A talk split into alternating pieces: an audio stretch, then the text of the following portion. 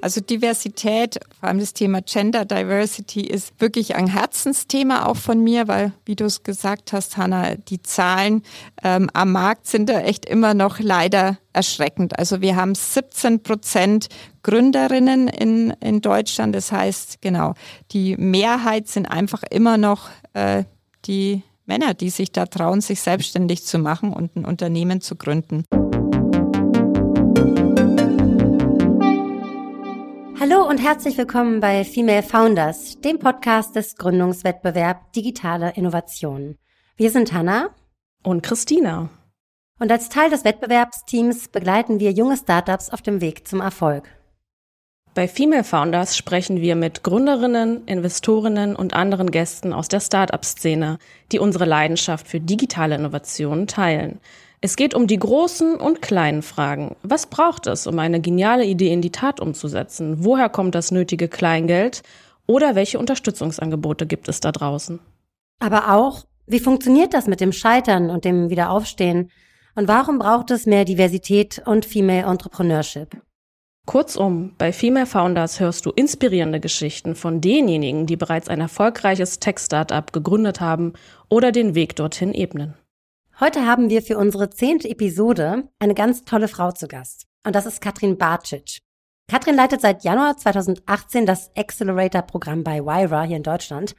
Dabei handelt es sich um eines der europaweit größten Corporate Accelerator-Programme für Startups. Und seit Ende 2019 ist sie auch als Geschäftsführerin tätig. Wir freuen uns, dass du heute da bist, liebe Katrin. Vielen Dank. Ich sage ein großes Hallo aus München und freue mich sehr, heute dabei zu sein. Wie viele Startups sind denn schon durch deine Hände gegangen, Katrin? Also in den letzten vier Jahren, wo ich jetzt bei Vira bin, habe ich in der Tat schon sehr, sehr viele Startups, Gründer, Gründerinnen und natürlich auch die Teams kennenlernen dürfen. Der erste Schritt bei uns ist ja oft das Lesen, Bewerten eines Pitch-Decks, wo ich mir quasi die ganzen Infos suche von Geschäftsidee, Produkt, ähm, das Team, was ist die Vision. Und da würde ich sagen, habe ich mehrere Hunderte gesehen. Beeindruckende Zahl auf jeden Fall.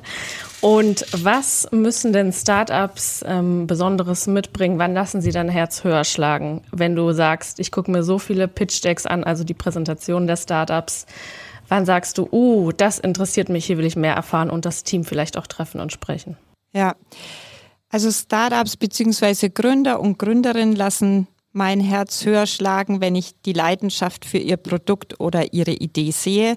Das lernt man natürlich meistens dann erst im persönlichen Gespräch auch kennen. Das heißt, wenn ich mir so ein Pitch-Deck ansehe, schaue ich erstmal, ob das Produkt auch für unseren Mutterkonzern Telefonica spannend sein könnte. Vira ist ja der Corporate Accelerator oder sogenannte Open Innovation Hub der Telefonica-Gruppe. Ähm, genau, es wurde 2011 ins Leben gerufen. Wir sind präsent in äh, zehn Ländern und genau, ich führe jetzt hier ähm, und ein Hub in, in München für den deutschen Markt. Und ja, Frage, was lässt mein Herz da höher schlagen, ist wirklich, wenn ich sehe, dass so Gründer und Gründerinnen zu 120 Prozent von dem überzeugt sind, was sie wollen. Ähm, wenn sie eine klare Vision haben, mit Herzblut dabei sind. Und natürlich gibt es schon Ideen oder innovative Produkte, die mich persönlich auch noch mal mehr beeindrucken, weil sie Probleme in der Gesellschaft lösen wollen, die mich persönlich auch als Katrin stark bewegen. Ich freue mich zum Beispiel immer über jede Innovation und Idee im Bereich digitale Bildung, weil ich hier definitiv einen ganz großen Nachholbedarf in Deutschland sehe. Und klar, die Startup-Szene ist auch eine Männerdomäne. Das heißt, wenn mir gegenüber eine mutige, starke Gründerin mit einer großen Vision sitzt, dann freue ich mich auch sehr.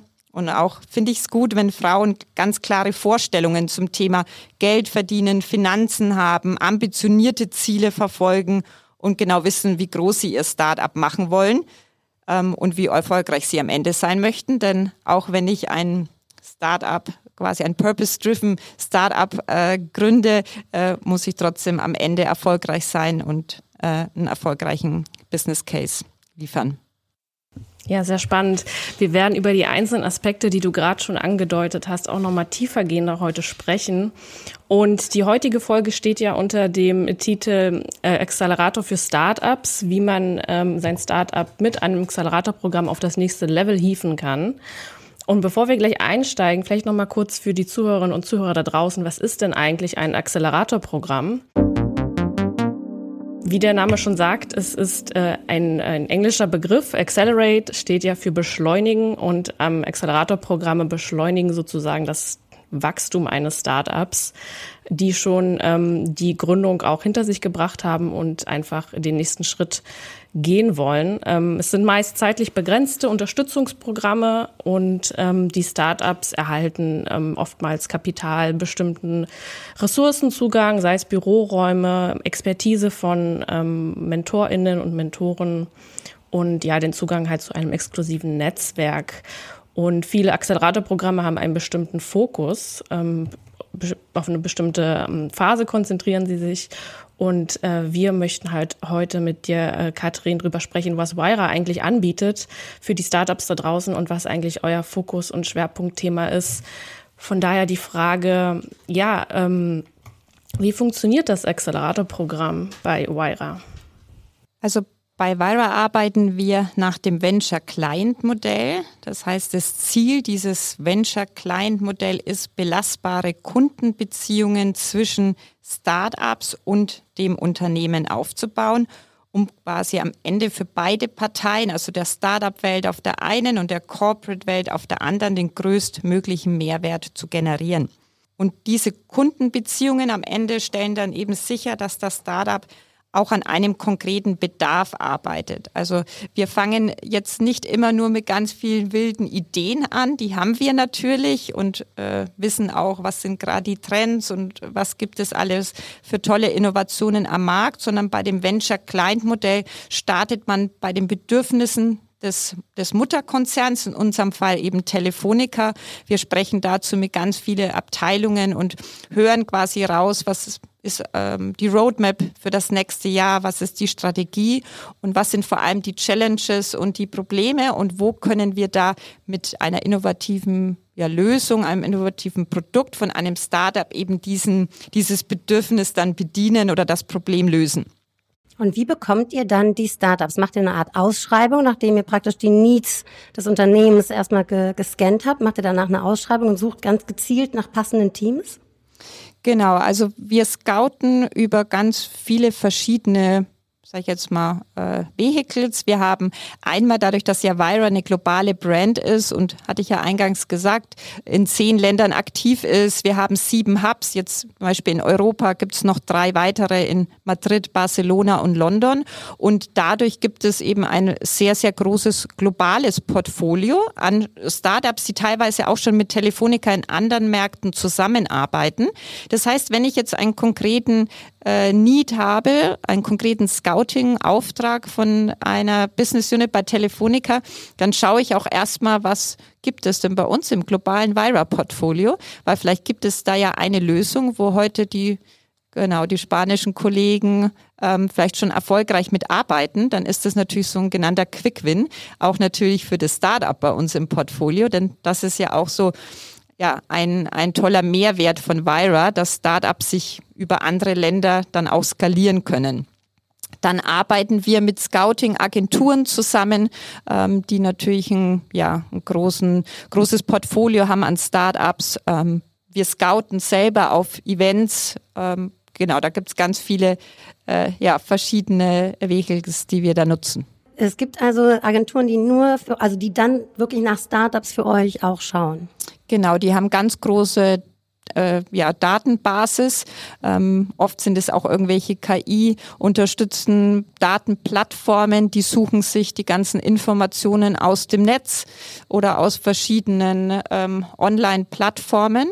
Und dann kann man quasi ja da in dieser Datenbasis danach geeigneten Start-up suchen. Man kann sagen, wie frühreifig soll das Startup sein, wie viel soll das Startup schon an Fremdkapital aufgenommen haben. Also da gibt es ganz viele verschiedene Kriterien, die ich da festlegen kann, wenn ich da anfange zu scouten.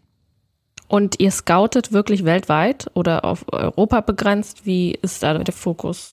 Für den europäischen Markt, also quasi Telefonica auch eben hier in Deutschland, suchen wir primär nach europäischen Startups.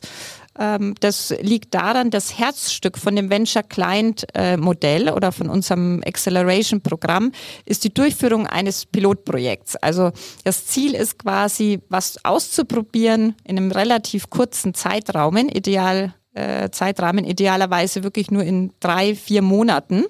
Und da ist es dann von Vorteil, es hat unsere Erfahrung der letzten Jahre gezeigt, wenn äh, das Team, denn das muss ja nicht vor Ort hier lokal in München sein, das kann ja auch äh, komplett remote, ähm, in, weiß ich nicht, in Madrid sitzen, in London, in Tel Aviv. Und da ist es dann schon einfacher aufgrund von der Zeitverschiebung auch, äh, wenn das ein Startup ist, was quasi ja, äh, aus Europa kommt. Ähm, und deswegen suchen wir jetzt weniger auf dem ja, amerikanischen Markt oder asiatischen Markt nach Startups jetzt für, für Telefonica Deutschland.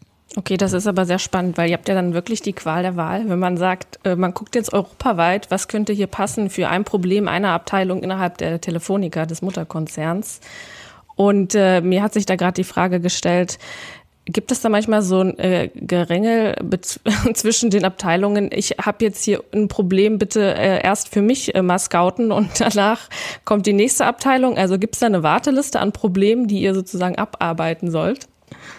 Ja, so kann man das eigentlich fast sehen. Also ähm, das ist natürlich jetzt auch äh, dem geschuldet, dass es natürlich Vira jetzt zehn Jahre gibt und wir natürlich innerhalb der Telefonica da jetzt auch bekannt sind und viele Business Units da auch jetzt eben auf uns zukommen aktiv und sagen, Mensch, ich habe gehört, ihr habt in Customer Service äh, eine Chatbot-Lösung äh, gefunden und die erfolgreich äh, gemeinsam mit der Business Unit ähm, umgesetzt und könnt ihr mir nicht auch helfen? Helfen, weil ich suche jetzt irgendwie einen IoT-Tracker oder irgendeine andere Lösung. Und von daher ja, wir haben aktiv Anfragen von den Business Units. Das Vira-Team ist auch deshalb gewachsen in den letzten Jahren, um da auch quasi bestmöglichst unser unser Mutterkonzern auch zu unterstützen, denn wir sehen uns schon auch ganz klar da als ähm, ja, Serviceeinheit ne? und als Dienstleister auch äh, für die Kollegen, dass wir die bestmöglichst unterstützen. Aber es ist auch manchmal so, dass ein Kollege ähm, auf uns zukommt und sagt, Mensch, kannst du mir da helfen? Gibt es dann Start-up? Und dann weiß ich schon auch aus meiner langjährigen Erfahrung bei Telefonica, gut, das ist jetzt vielleicht ein Problem, was wir versuchen seit zehn Jahren zu lösen oder 20, ja. Ähm, und dann findet man sowas natürlich vielleicht auch nicht unbedingt im Start-up-Ökosystem. Also wir können schon auch ganz gut einschätzen, welcher Scouting-Auftrag ähm, ist denn am Ende auch erfolgreich, ne? Was passiert denn dann, wenn ihr ein Startup gefunden habt, das gut reinpasst? Ähm, was passiert mit dem? Was bekommt das von euch? Mhm. Also wir bieten bei Vira verschiedene Förderprogramme an. Ähm, und zwar auch deshalb, weil wir ähm, Startups von verschiedenen Stages, also von verschiedenen Reifegraden, auch bei uns quasi willkommen heißen wollen. Das heißt, wir haben primär drei Programme. Das erste ist das Thema Community, das zweite ist Acceleration und das dritte ist Investment. Und in dem ja, für die, unsere Community suchen wir primär frühreifige Startups, also sogenannte Early Stage Startups, die gerade dabei sind, ihr Produkt zu bauen, ihr Team aufzubauen und vielleicht so in den nächsten zwölf Monaten ihr Produkt auf den Markt bringen wollen. Und hier bieten wir in dem Vira Hub, also ich sitze auch gerade äh, hier äh, mitten in München, wir haben hier über 1000 Quadratmeter wo wir auch gemeinsam mit den Startups und den Teams aus der Community äh, sitzen. Das ist so eine Art auch äh, Coworking Space. Ähm, und hier können sich ja oft auch lokale Startups bewerben, die sagen, ich möchte gerne auch das Netzwerk von Vira nutzen hier in äh, München und dann dürfen sie kostenlos hier in unserem Coworking Space sitzen. Und ähm, genau, das ist so quasi die Community, die wir aufbauen für frühreifige Startups. Und die Idee ist natürlich hier einen eigenen Funnel aufzubauen für unser Acceleration-Programm. Das heißt, für die Community können sich Startups bewerben, Tech-Startups, die irgendein konkreten Use Case für Telefonica haben. Ähm, das kann von HR-Produkt ähm, über eine Marketingplattform, Cybersecurity-Lösung, IoT. Also wir suchen da wirklich sehr breit, können sich bewerben und unsere Community Managerin, die Weser, die ähm, Genau, die sucht dann quasi die geeigneten Startups auch gemeinsam mit dem Team aus.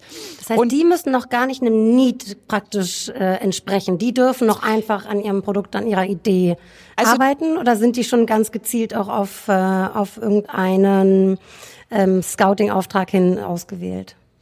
Die müssen nicht konkret auf einen Scouting-Auftrag ähm, quasi ausgerichtet sein, aber sie müssen definitiv einen telekommunikationsrelevanten Use Case haben und ein Produkt oder Service haben oder bauen, das eben ein, ja möglicherweise auch von Telefonica eingekauft werden kann. Ne? Weil das Ziel ist ja immer dieses Venture-Client-Modell. Wir wollen belastbare Kundenbeziehungen zwischen den Startups und, und Corporate aufbauen.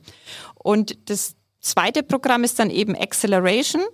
Ähm, das ist ein klassisches Förderprogramm, äh, basierend auf dem Venture Client Modell mit dem Herzstück dieses Pilotprojekts.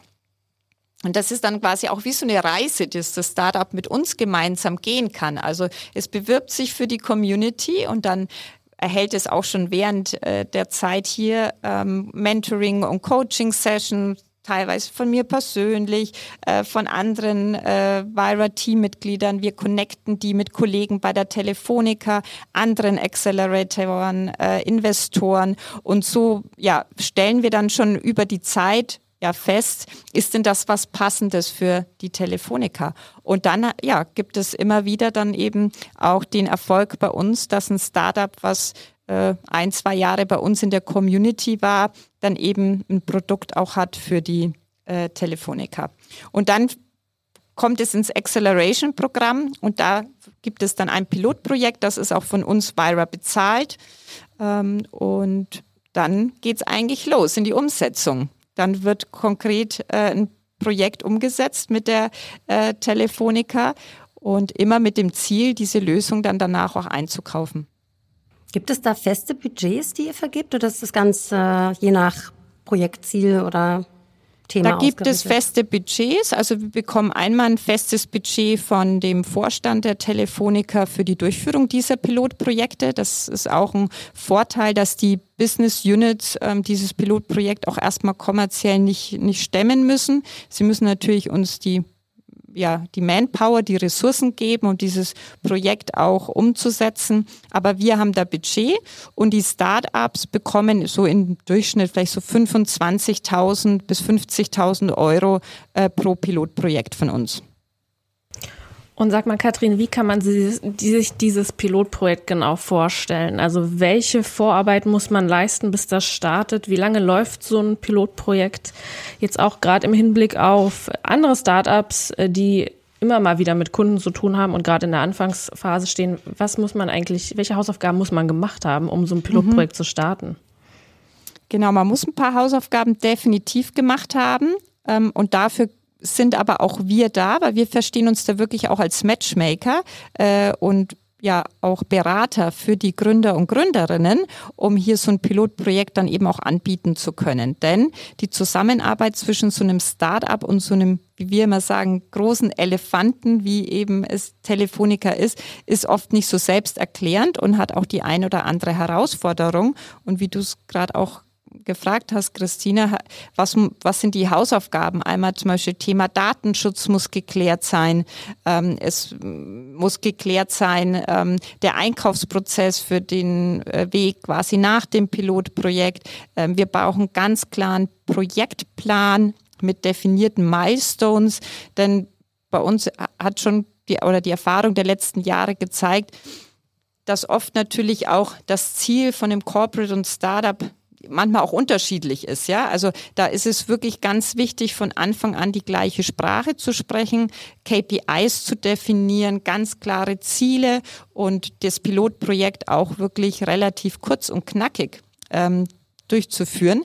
Ähm, wie schon gesagt, so in drei, vier Monaten wollen wir eigentlich damit durch sein. Denn auch wir wollen ja diese belastbare Kundenbeziehung aufbauen, denn viele Pilotprojekte durchführen ist toll, Aber das sagt am Ende auch nicht der Vorstand, Mensch, jetzt habt ihr 20 Sachen getestet, sondern wir werden ja auch daran gemessen, wie viel Innovation, wie viel Business Impact bringen wir denn auch so einem Großkonzern. Das heißt, wir wollen viele Sachen schnell in kurzer Zeit ausprobieren und dann quasi auch zu einem großen Erfolg bringen. Und wenn alles nach Plan läuft und ihr habt ein, ein starkes Startup mit einem starken um, Produkt, was gut entwickelt ist, was, was passiert dann im nächsten Schritt? Wie, wie, kommen, wie werden die praktisch angedockt an das Unternehmen oder wie kann man sich das vorstellen? Ja, da bietet jetzt Byra als so ein Startup Accelerator sowie auch viele andere Corporate Accelerator, die ja in den letzten Jahren da wirklich auch äh, entstanden sind. Und viele äh, große Unternehmen haben ja auch eigene Innovationshubs und Acceleratoren aufgebaut. Und zwar genau aus dem Grund, wenn ich nicht so ein Bindeglied habe wie so ein Accelerator, ist es für kleine Firmen wahnsinnig schwierig, irgendwie in so ein äh, Kundenverhältnis mit so einem großen Corporate zu kommen, wie eben äh, Siemens, BMW, Telefonica. Denn die Einkaufsprozesse sind wahnsinnig langwierig, äh, sind starr, da gibt es verschiedene Vorgaben, die ich zu erfüllen habe, oft ja sowieso auch Ausschreibungen. Und wenn ich dann natürlich als, weiß ich nicht, zehn Mann Startup äh, gegen irgendwelche großen internationalen äh, Anbieter pitche, bin ich da ja oft schon wirklich in der ersten Runde auch raus und habe da keine Chance mehr überhaupt so einen Kunden, äh, so einen Großkunden zu gewinnen. Durch dieses Accelerator-Programm, was wir jetzt anbieten, könnt ihr euch das so vorstellen, dass in dem Moment, wo wir quasi sagen, das Startup wird Teil von diesem Accelerator-Programm, äh, können wir das Startup auch gleich onboarden bei uns quasi im globalen Einkaufsprozess. Das heißt, jedes Startup wird schon während der Pilotphase auch als möglicher Lieferant der Telefonica ähm, registriert. Und das bietet eben den großen Vorteil, dass wenn das Pilotprojekt rum ist und wir hoffentlich beide sagen, erfolgreich und die Lösung äh, hilft uns und wir wollen die auch langfristig einkaufen, dann kann es eben sofort nach dem Pilotprojekt zu einem kommerziellen Vertrag auch zwischen der Telefonica und dem Startup kommen. Und das ist uns auch wirklich wichtig. Das, das ist auch der Grund, warum Startups zu so einem Corporate Accelerator wie Vira gehen. Ähm, unser Programm ist Equity Free.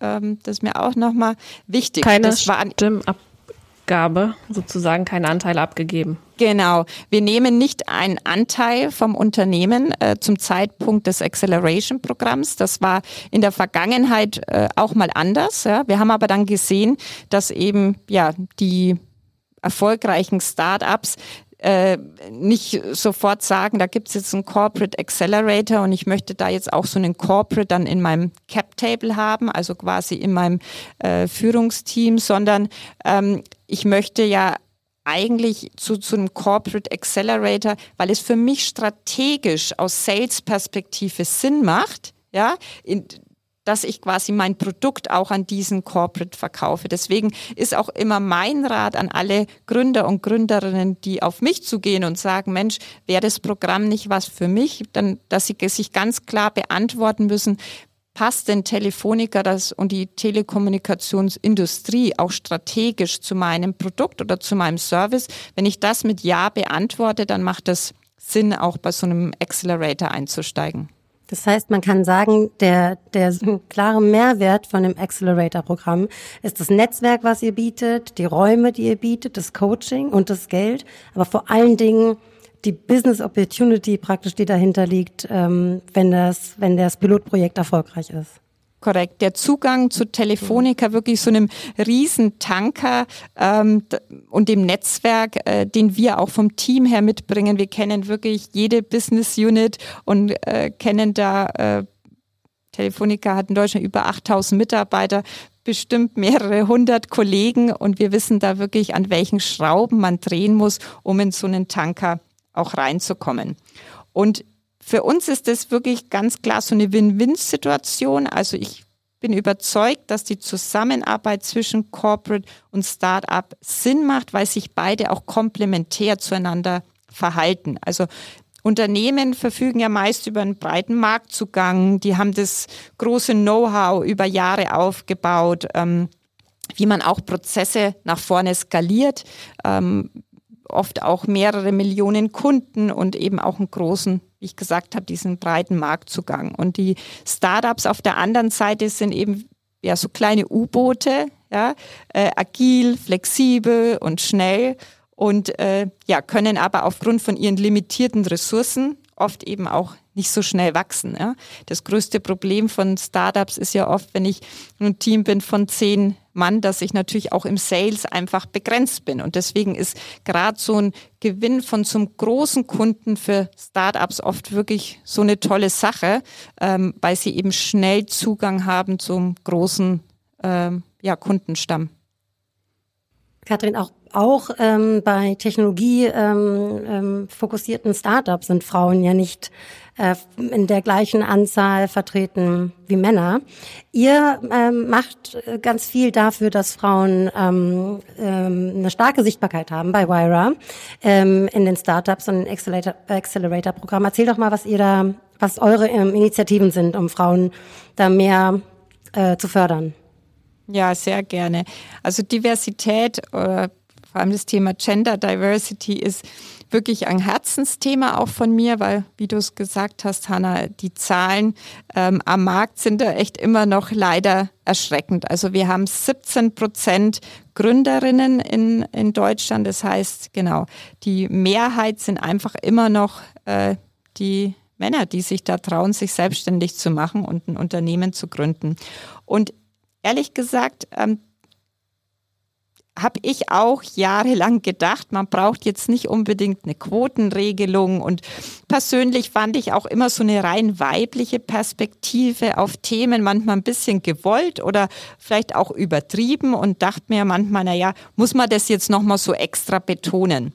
Aber heute mit der Erfahrung auch der letzten Jahre und auch wirklich im Startup-Umfeld weiß ich, überlässt, überlässt man die Gestaltung von Zukunftsfähigkeit der Freiwilligkeit, dann wird das nichts. Ja, und das ist nicht nur beim Klima so, wenn ich sage, na ja, jetzt nehmen, verzichten mal alle die auf eine Plastiktüte, äh, die das wollen, äh, da funktioniert es nicht. Und beim Thema Diversität und eben Gleichberechtigung auch nicht, sondern ich glaube, da müssen wir wirklich auf Missstände in unserer Gesellschaft ähm, und auch andere Perspektiven hinweisen, denn sonst wird es nicht beachtet.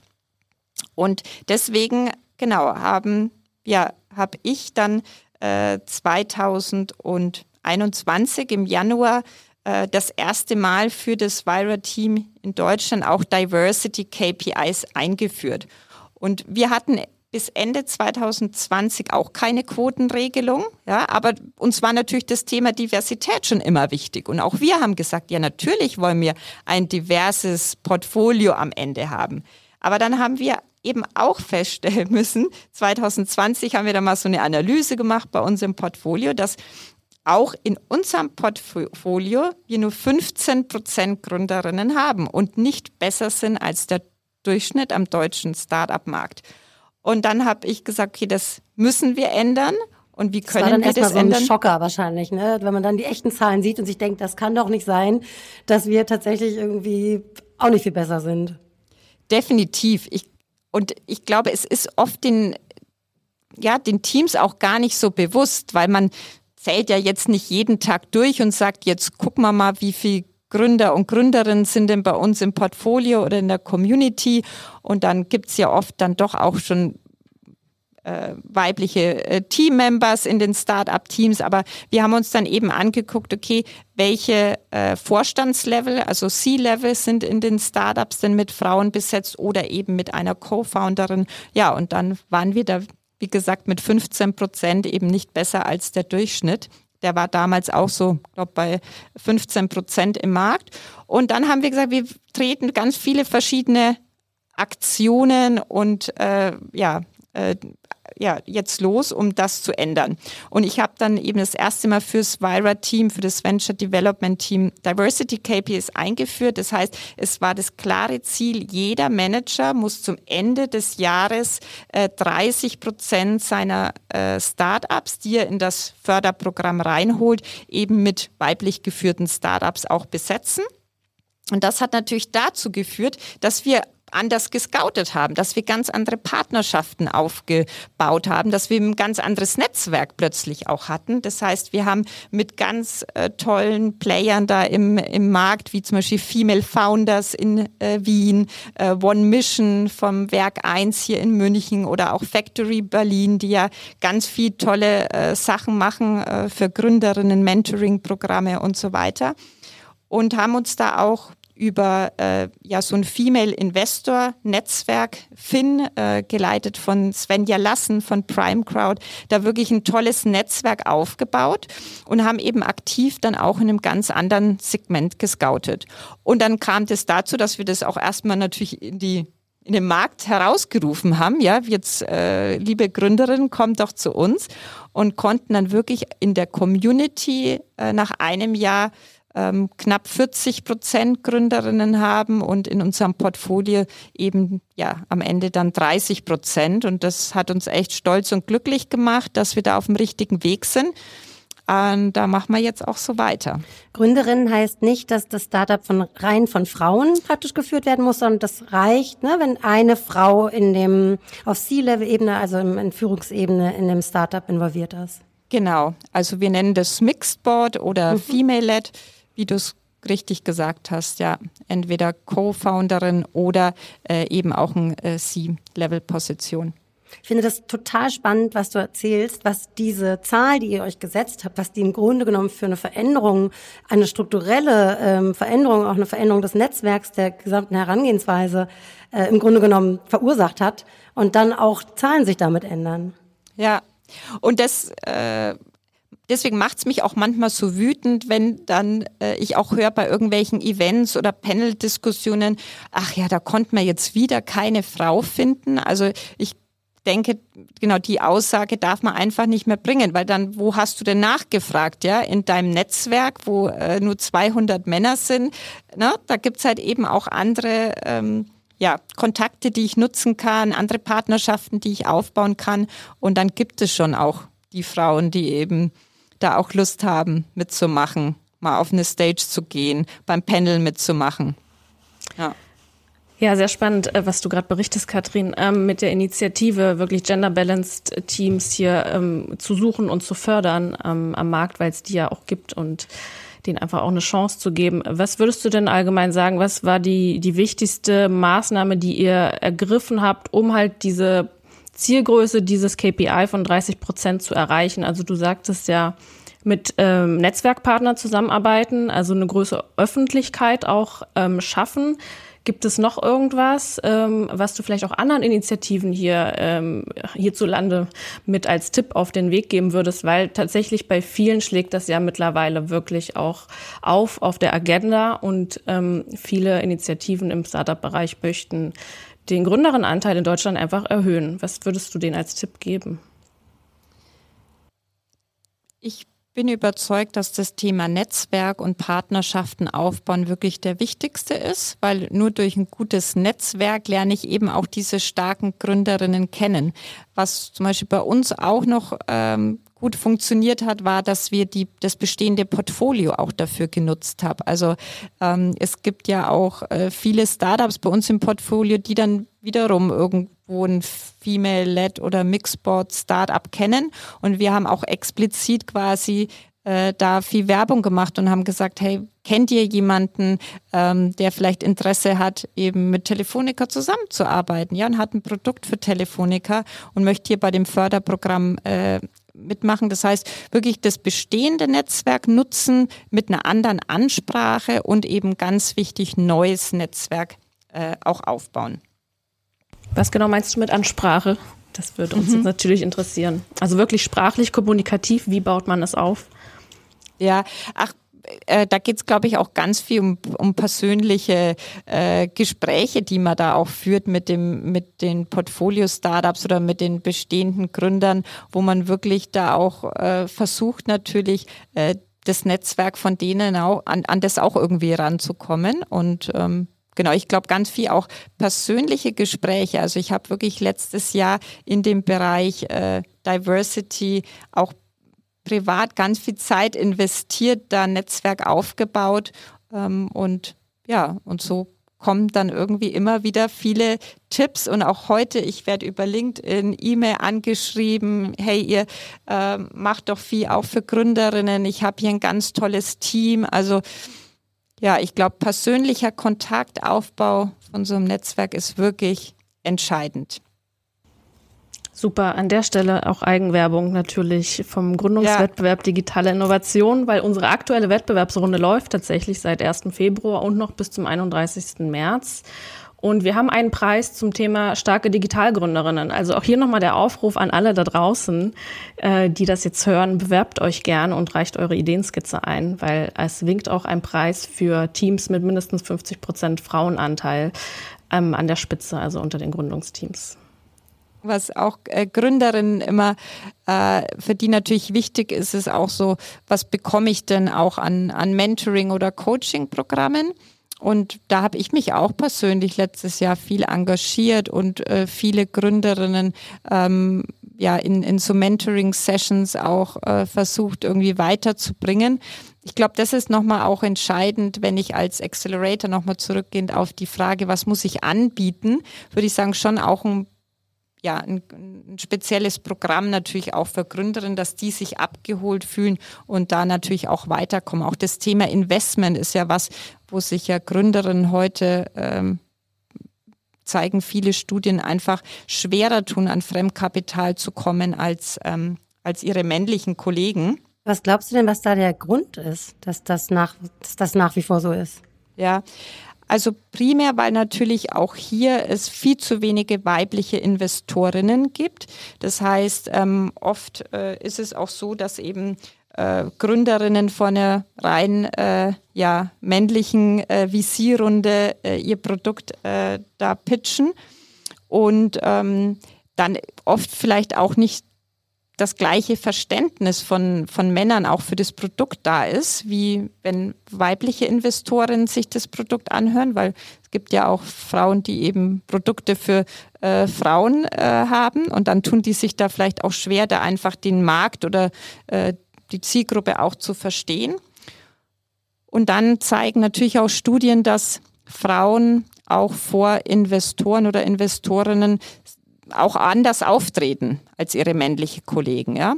Und das führt dazu, dass sie andere Sachen gefragt werden wie ihre männlichen Kollegen. Also da gibt's ja ganz viele verschiedene Studien, dass Gründerinnen oft eher immer so ein bisschen verhalten gefragt werden, ja, ähm, ne, hast du das gedacht und was sind die Challenges und ne, so ein bisschen eigentlich die Risiken abgefragt werden und männliche Gründer werden ganz oft eben ganz bold gefragt, was ist deine Vision für drei Jahre, wann, äh, wie groß müsste das Team sein nach fünf Jahren und so weiter. Also sehr zukunftsorientiert und Frauen werden oft eben so risikobehaftete Fragen gestellt. Das finde ich natürlich wahnsinnig schade. Das müssen wir ändern. Das ist so vielschichtig weil natürlich das Thema Schubladendenken ähm, und auch quasi so die Erziehung von Frauen und Männern immer noch, auch heute im Jahr äh, 2022 halt noch nicht ähm, ja ganz gleichberechtigt ist, ja. Also vielleicht ein es gibt immer noch mehr Männer, die Zugang haben zu eben Datenberufen, zu technischen Studiengängen. Und es werden eben auch heute immer noch ähm, Mädchen und junge Frauen eben anders erzogen, oft auch in, in den Schulen äh, als Männer. Das heißt, die Frauen werden mehr darauf getrimmt, perfekt zu sein, angepasst, höflich. Sprich erst, wenn du genau weißt, was du sagen willst, ja, also ähm, und und äh, sich da auch ein bisschen verhaltener zu präsentieren und für Jungs ist es halt völlig okay, auch einfach mal ins Riese zu gehen und einfach mal einen draufzuhauen und einfach mal zu machen. Und da tun sich, und das kriege ich auch in den Mentoring-Sessions mit, wirklich auch heute, junge Frauen tun sich da einfach schwer. Die sind weniger selbstbewusst, weniger mutig und die wollen alles 120 Prozent perfekt machen. Und das führt, glaube ich, dazu, dass ich dann auch in so einem Investor-Pitch verhaltener bin, weil ich sage ja nichts, was vielleicht ein Prozent nicht stimmen könnte. Ähm, ja, und die trauen sich da einfach zu wenig zu. Vor allen Dingen dürfen ja Gründer auch scheitern. Also das ist ja, das Gründertum ist ja auch, geht ja einher auch mit Scheiter, Prozessen des Scheiterns. Und das ist immer die Frage, wie, in wie viel dürfen Frauen eigentlich scheitern in so einer Situation? Oder wollen sie als scheiternd dastehen? Ist es irgendwie anerzogen, dass es nicht gut ist zu scheitern? Bei Frauen vielleicht nochmal anders als bei Männern. Ja. Das ist aber nur so als These. Was hast du für ein Gefühl, was du als ähm, Coach und als Mentorin da mitgeben kannst, um vielleicht ähm, solche Auftritte auch in Pitches oder auch insgesamt dem Team gegenüber so ein bisschen ja zu unterstützen, mhm. gerade bei Frauen. Und da will ich nur sagen, natürlich ist es nicht nur bei Frauen, sondern es ist also, äh, Gründer brauchen genau das Gleiche, ähm, auch ein Need an, an Coaching und Mentoring. Ähm, das ist ja nicht was, was jetzt speziell für Frauen ausgedacht ist, aber vielleicht gibt es da dennoch eine, äh, gewisse Nuancen, Unterschiede. Mhm. Also ich tue mich jetzt gerade schwer, so einen Konsens zu finden. Was, was ist so, sind so die Themen, weil wirklich Menschen sind unterschiedlich, egal ob Gründer oder Gründerin. Jeder hat so seine persönlichen Themen und in so einem Mentoring-Gespräch geht es auch oft um ganz persönliche Themen. Was beschäftigt den Gründer oder die Gründerin auch gerade als Mensch und was vielleicht auch einen Impact hat eben auf, auf das Startup oder auf das Business.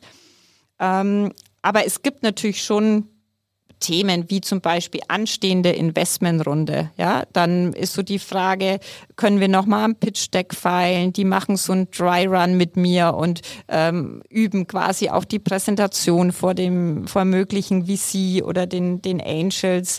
Ähm, das heißt, ich gebe auch Tipps zum oder connecte dann zu weit anderen Investoren beim Gründerin vielleicht zu einem Invest weiblichen Investoren-Netzwerk. Ähm, ja, und natürlich aufgrund von auch meinem großen Netzwerk jetzt in der Corporate-Welt, da bei Telefonica, äh, sprechen wir natürlich auch ganz viel um ja, das mögliche Kontakte äh, und Partner, um auch das Business dazu zu skalieren.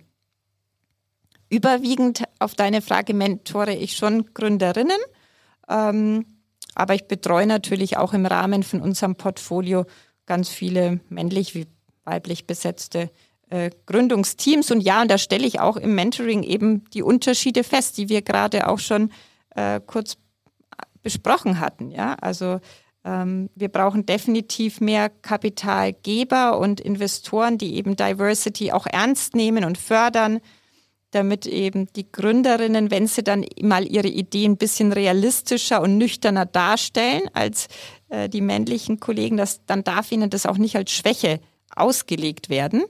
Ähm, und man muss natürlich einfach auch dran arbeiten. Auch ich bin Mutter einer äh, zehnjährigen Tochter und ich, auch ich ertappe mich manchmal dabei, dass ich mir denke, ja, also jetzt für ein Mädchen könnte man jetzt schon, äh, weiß ich nicht, das so und so machen, ja. Also einfach, dass man eben versucht, da weniger in diesen äh, Schubladen auch zu denken und offener zu sein. Grundsätzlich ist es erstmal super, vor allen Dingen, dass die Frauen dich auch als Ansprechpartnerin da haben in so einer wichtigen ähm, äh, Position und Rolle.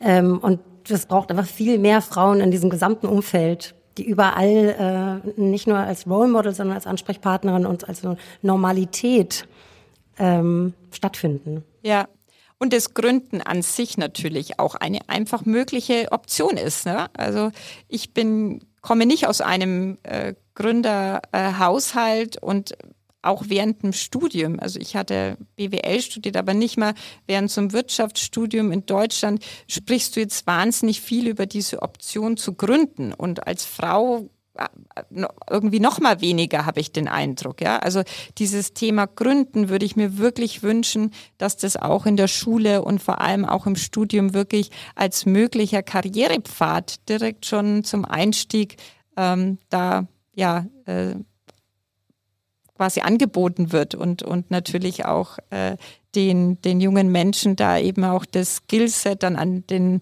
äh, an die Hand gelegt wird, einfach zu sagen, ich probiere es einfach mal aus. Sehr schön. Und wir haben ja auch sogar ähm, unter den Alumni des Gründerwettbewerbs oder Gründungswettbewerbs heißt er mittlerweile ja auch ein Startup, was euer Programm durchlaufen hat. Das ist nämlich Stackfuel. Und äh, sie wurden damals mit dem Sonderpreis im Bereich digitale Bildung ähm, auch ausgezeichnet vom Bundesministerium für Wirtschaft. Und das ist ja ganz spannend zu sehen, weil die sind, soweit ich weiß, ja jetzt auch ein, ein Kunde, beziehungsweise Telefonica ähm, nutzt die Lösung effektiv. Ähm, erzähl doch mal, Katrin, äh, wie, wie ist das entstanden? Wo, also, und wo stehen die jetzt aktuell? Kannst du uns da ein paar Einblicke geben? Ja, das Berliner Startup Stackfuel ist definitiv eine tolle Erfolgsstory von Vira und auch Telefonica. Ähm, denn in Stackfull, mit denen wir heute auch ebenso interne Online-Schulungen im Bereich Datenanalyse durchführen, eben auch für Telefonica-Mitarbeiter, hat Vira ähm, 2019 investiert. Das heißt, ähm, hier hatten wir ganz klassisch, wie ich es gesagt habe, erstmal mit einem Acceleration-Programm angefangen. Ähm, Stackful hat ein Pilotprojekt durchgeführt über ein paar Monate mit unserer Datenunit.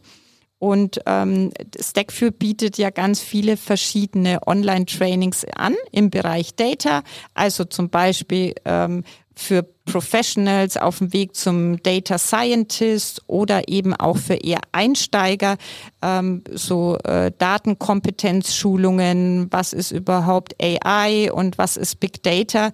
Denn wir Telefoniker sind auch davon überzeugt, dass wirklich jeder Mitarbeiter, ob im Marketing oder im HR oder in der Technik braucht eine gewisse Datenkompetenz. Das ist mir persönlich auch ganz wichtig, dieses Thema zu treiben. Deswegen habe ich mich ganz besonders gefreut, was wir da letztes Jahr gemeinsam mit Stackview gemacht haben äh, den Gründern von Stackfuel, äh, die, mit denen wir auch natürlich persönlich ganz eng zusammenarbeiten. Denen ist ja auch das Thema Geschlechterdiversität sehr wichtig. Äh, denn die wissen ja, Data ist ja ihr äh, Heimathafen, dass das eine absolute Männerdomäne ist. Also ich glaube, da gibt es Zahlen wie 95 Prozent äh, der, der Mitarbeiter in Datenberufen sind äh, männlich. Das heißt, da gibt es einen ganz großen Nachholbedarf, da eben mehr Frauen auch in diese Berufe zu bekommen. Und was wir da letztes Jahr gemacht haben, war so ein Women in Data Stipendium, was wir ausgeschrieben haben. Das heißt, es konnten sich Frauen bewerben. Es wurden am Ende 50 dann ausgewählt für die Weiterbildung zu so einer Datenanalystin. Und da wurden ja Gewinnerinnen eben von Juli bis November mit so Formaten, Case Studies oder auch so Coding Challenges ganz praxisnah ähm, dann eben in diese Welt der Daten vorbereitet. Und ja, ich denke, Digital- und Datenexpertise gehören definitiv zu den wichtigsten Zukunftskompetenzen äh, unserer Zeit ne, und sind wesentlich auch für langfristige Jobsicherheit und Frauen haben oftmals eben echt viel zu wenig Zugang zu diesen Berufen, sind auch in den Bereichen viel zu wenig vertreten. Und wir wollten sie mit dem Studi mit diesem Stipendium ermutigen, einen eben neuen Karriereweg vielleicht einzuschlagen im Bereich von Data. Und wie kurz davor bist du jetzt, deinen Job an Nagel zu hängen und zu gründen? Hat dich die Gründerszene so inspiriert, dass du sagst, jetzt würde ich es auch mal probieren oder kribbelst dich in den Fingern? Also ich muss schon zugeben, dass die Gründer, Gründerinnenwelt auf jeden Fall ansteckend ist. Also in der Tat verspüre ich große Lust, äh, in den nächsten Jahren auch äh, selbst mal zu gründen oder bei einem Scale-up einzusteigen. Ähm, ich hatte auch Vorurteile, ja. Als ich auch noch äh, jünger war, kann man jetzt gründen, wenn man Familie hat und Kinder, aber auch da würde ich sagen, nach meiner Erfahrung, egal ob Mütter oder Väter, teilweise sogar in Teilzeit, also es ist wirklich möglich, auch die Selbstständigkeit und so ein Startup zu gründen, bietet im Gegensatz, ich finde viele Vorteile, ähm, wie flexible, flexible Arbeitszeiten, ähm, die das mit sich bringt und ich auf jeden Fall auch machen kann. Und als abschließende Frage, ähm, Katrin, für welche Art von Lösung ähm, auf der oder Problem auf der Welt gibt es noch keine adäquate Lösung? Also was würdest du gern als nächstes sehen? Ähm, wo, welche Art von Startup brauchen wir noch in Deutschland oder in Europa? Also in Deutschland, wie ich es anfangs gesagt habe, auf jeden Fall Thema digitale Bildung. Das ist mir wirklich wichtig. Also ähm, als Mutter einer zehnjährigen Tochter, die jetzt gerade die Grundschule hinter sich gebracht hat, also das, was wir da den Kindern angeboten haben, in vor allem auch während der äh, Corona-Zeit, äh, war für mich wirklich nicht ähm, nicht tragbar. Also da würde ich mir wirklich wünschen, äh, dass wir nach vorne Gas geben und da äh, digitale Schulkonzepte umsetzen und anbieten ähm, und auch Schüler und Schülerinnen von zu Hause eben einfach sich in den äh, Klassenraum mit einwählen ähm, ja, ich würde sagen, da sehe ich so persönlich den größten Need. Okay, super. Vielen herzlichen Dank, Katrin. Wir sind schon am Ende angelangt unserer Podcast-Folge Nummer 10 von Female Founders. Vielen herzlichen Dank, dass du unser Gast warst, dass du die Zeit genommen hast, ähm, über Wyra zu berichten und dem Accelerator-Programm. Ähm, ja, wir wünschen dir weiterhin viel Erfolg beim Scouten und natürlich Onboarden von vielen tollen äh, weiteren Gründerinnen und Gründern. Vielen Dank für das tolle Gespräch und bis zum nächsten Mal. Bis bald. Vielen Dank für die Einladung. Dir hat die neue Episode von Female Founders gefallen? Dann abonniere und bewerte uns auf Apple Podcasts oder Spotify und hilf somit, diesen Podcast noch bekannter zu machen. Und wenn du Feedback oder Themenvorschläge hast, dann schreib uns gerne an podcast at femalefounders.digital. Wir freuen uns auf deine Nachricht.